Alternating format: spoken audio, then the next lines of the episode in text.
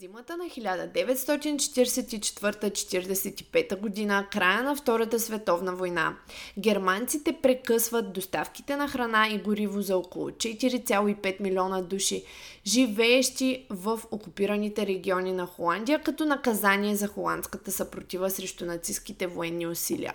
Около 22 000 души умират от глад, който по-късно става известен като гладната зима. Въпреки, че тази глава от човешката история остава един преживян ужас, той предоставя данни за изследване на епигенетичните промени или т.е. промени в генното изразяване. Холандското кохортно проучване за раждаемост проследява децата, родени от жени, бременни по време на този период. Тези деца са били по-податливи на диабет, затластяване, сърдечно-съдови заболявания, променени механизми на кръвосъсирване и други здравословни проблеми. Те са имали и променен отговор към стрес, особено по-силно повишаване на кръвното налягане – Децата от женски пол израстват с по-висок риск от рак на гърдата. Гладът засяга и следващите поколения. Например, децата, родени от мъже, които са били пренатално недохранвани по време на глада, са били по-тежки и по-затластели от потомството на родители, които са били нормално хранени в отробата. Ключовата концепция в тази информация е, че това, което жената яде или не яде и цялостно прави, и не само жената, а и мъжът, от който съответно идва материала за създаване на потомство, преди, по време и след бременността, когато говорим за жената, може да има дълготрайни ефекти върху нея, нейните деца, както и децата на нейните деца, т.е. бъдещите поколения. Ако искате да разберете още за епигенетиката и бременността, останете с този епизод.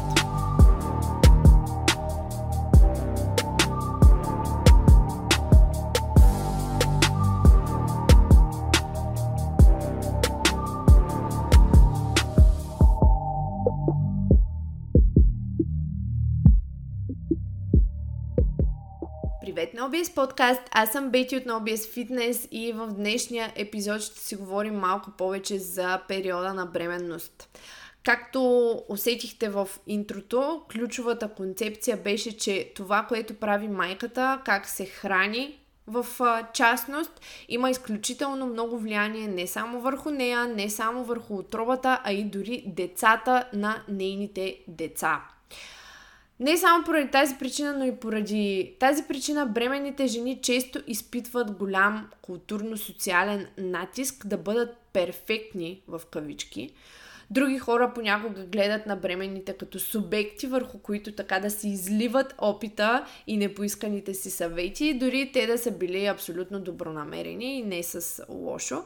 Така че една бременна жена в днешно време бива подложена на изключително много натиск и стрес, когато става въпрос за информация, когато става въпрос за това кое е правилно, кое е неправилно, каквото и да направи, като че ли ще има кой да я осъди, било то без това да е било целено задължително, но това може да доведе ам, до една константна битка в главата на една майка, какво трябва и какво не трябва, и до объркване и фрустрация. Трябва ли да ям това, може ли да ям онова, колко, колко трябва да кача като килограми, този експерт казва едно, онзи казва друго, приятелката ми, дето беше бременна миналата година, казва трето. Какво за Бога да правя? Какво е правилното? Първото, което трябва да си припомним е да не се губим в морето от информация и да следваме простите и логични за нас съвети и ако има неща, които не ни карат да се чувстваме добре, със сигурност да не продължаваме да ги правим, въпреки сигналите на тялото си, каквото и да казва най-големият експерт, било то някакъв тип по-интензивни тренировки, било то нещо, което се промотира като супер а, здравословно, което обаче, да кажем, ни причинява дискомфорт или дори ни се гади от него, няма значение. Това, което трябва, първото, което трябва да направим е да се обърнем към себе си, да се обърнем към сигналите на тялото си и да си слушаме тялото. Сега, това е по време на самата бременност, но един по-конкретен съвет за всички бъдещи майки, за всички жени, които ще искат в даден момент да имат деца. Едно от най-важните неща, които можем да направим и е добре да направим преди самото забременяване дори, ако е възможно, е да достигнем здравословно ниво или здравословния диапазон на телесни мазнини, ако жената е в нездравословно високо телесно тегло или поднормено тегло. И за двете посоки въжи. А, това нещо също въжи и за мъжете а, със също толкова високо значение, защото затластяването влияе върху качеството на спермата, например. Та, това с което можем да започнем е това да се опитаме да влезем в баланс а, да влезем в здравословните граници на подкожните мазнини, както надолу, така и нагоре, защото има много момичета, които дори нямат цикъл, те не могат да имат деца, защото са с поднормено тегло или прекалено дълго са следвали диети, прекалено дълго са правили ограничителни, м- са създавали ограничителни вредни навици около храната и психически не се чувстват комфортно да ядат и тогава тялото няма този хормонален баланс, който разбира се е нужен за плодовитост, за редовна овулация и за ам, цялостна една здравословна за бъдещо бебе среда. Та, това с което можем да започнем са няколко основи. А, да ядем когато сме гладни и да спрем когато сме сити, докато бебето расте, вече говоряки за самата бременност, а, прекаленото прекаляване с храна, прекаленото прекаляване, а, прекаляването с храна и без друго ще бъде дискомфортно, особено вече след втория триместър, просто заради растящия корем най-малкото. А, като освен, че трябва да ядем когато сме гладни и да спираме при някаква средна ситост, всяко хранене е добре да съдържа поне една длан чист източник на протеин, като ако са яйца, да кажем, като източник, като основен източник на протеин, е хубаво да ги ядем цели с жълтъците и да подбираме по-добро качество яйца. А, холинът в жълтъците е едно есенциално хранително вещество за здравословното развитие на мозъка на плода, така че а, не се притеснявайте да ядете цели яйца, когато сте бремени, освен естествено, ако не сте алергични или не изпитвате някакъв а, дискомфорт, непоносимост към тях.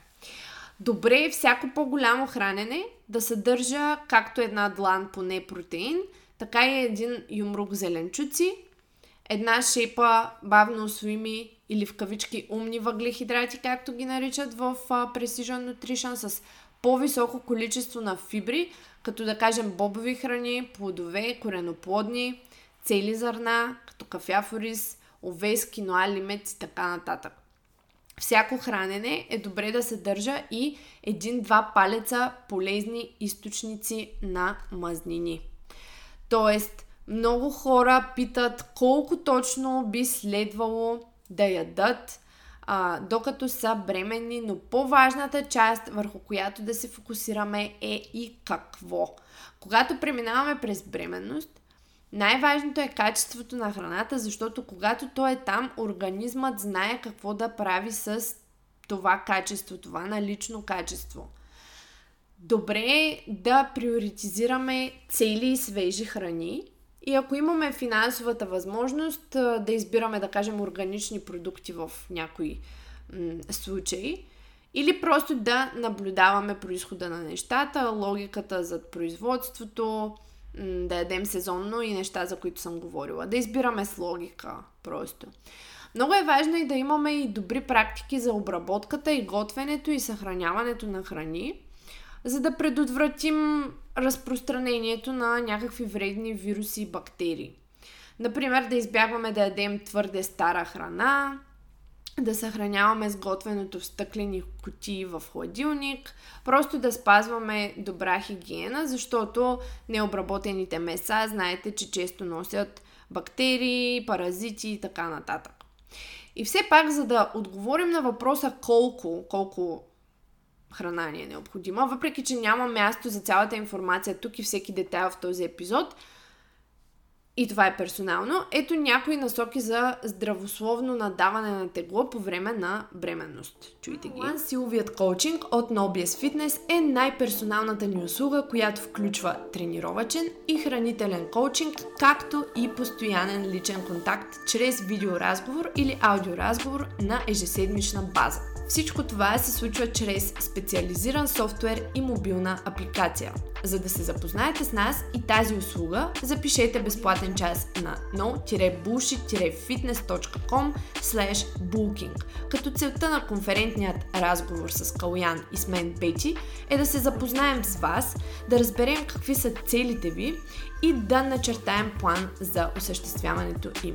Също така ще ви обясним какъв точно е работният процес за one-on-one силовия коучинг. www.no-bullshit-fitness.com отдел услуги one-on-one силов коучинг.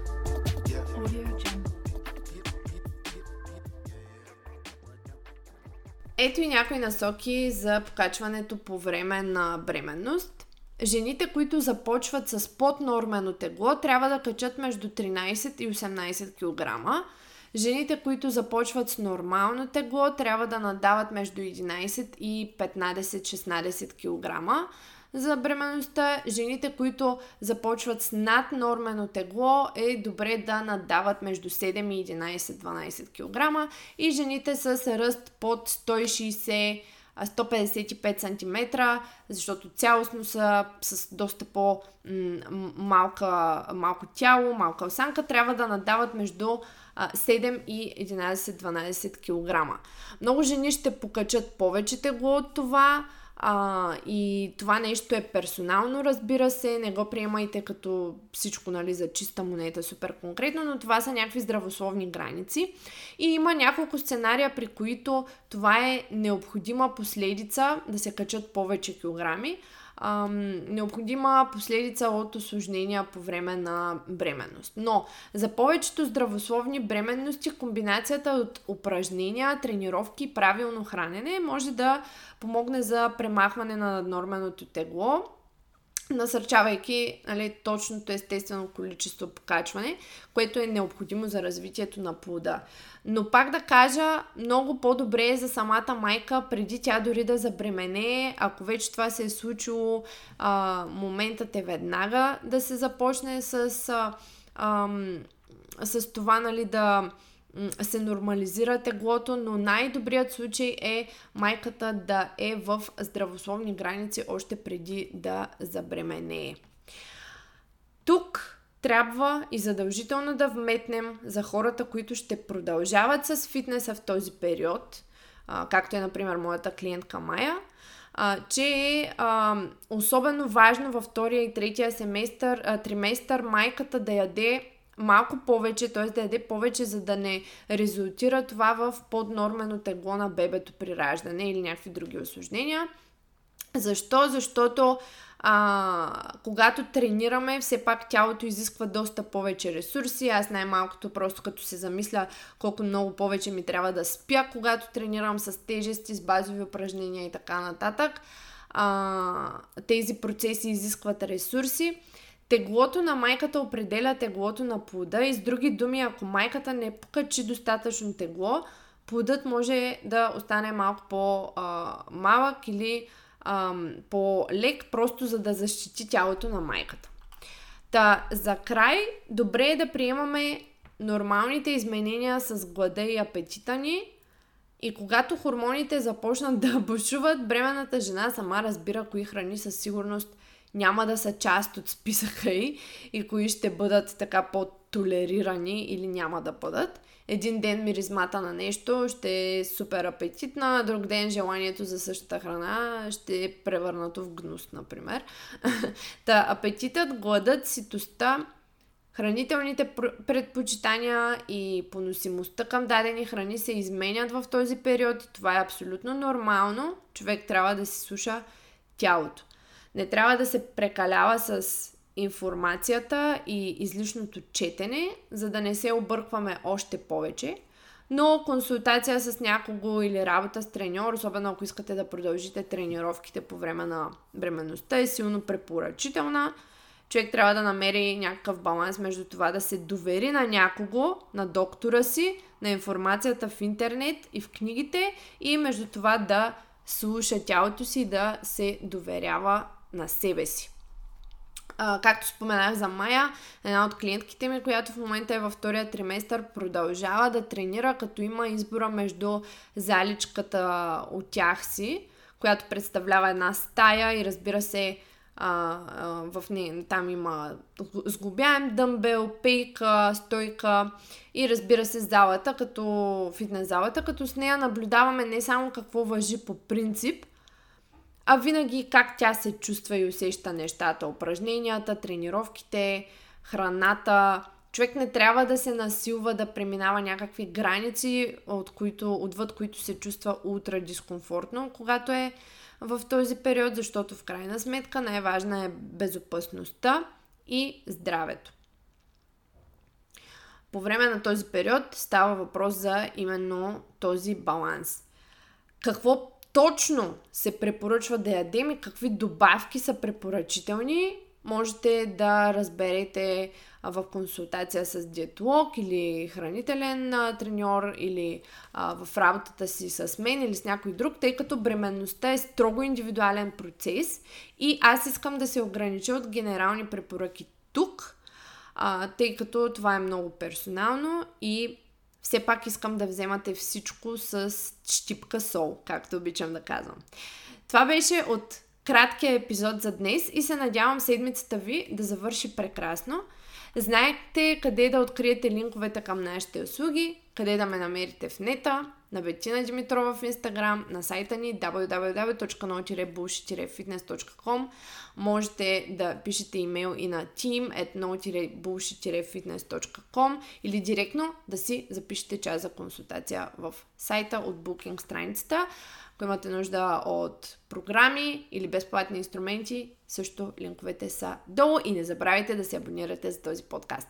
Окей, хора, аз съм Бети от NoBS Fitness. Чао от мен и до следващия епизод. Чао, чао. Имаме изненада за теб. Имаш въпроси относно храненето и все още не знаеш откъде да тръгнеш и как да изградиш своят хранителен режим? Нашият NoBS хранителен наръчник е част от платформите ни NoBS Trend и NoBS Woman, но ние решихме да ти предложим достъп до тази ценна информация срещу 19,99, защото сме сигурни, че това, което ще получиш в замяна няма да те разочарова и той ще е твой вечен спътник, ще е базата не само от знания, но и от личния ни опит, към който винаги винаги можеш да се върнеш, дали след празниците, дали ако си излязал от строя или ако те първа искаш да започнеш пътя си към по-здравословно и балансирано хранене, което не те ограничава.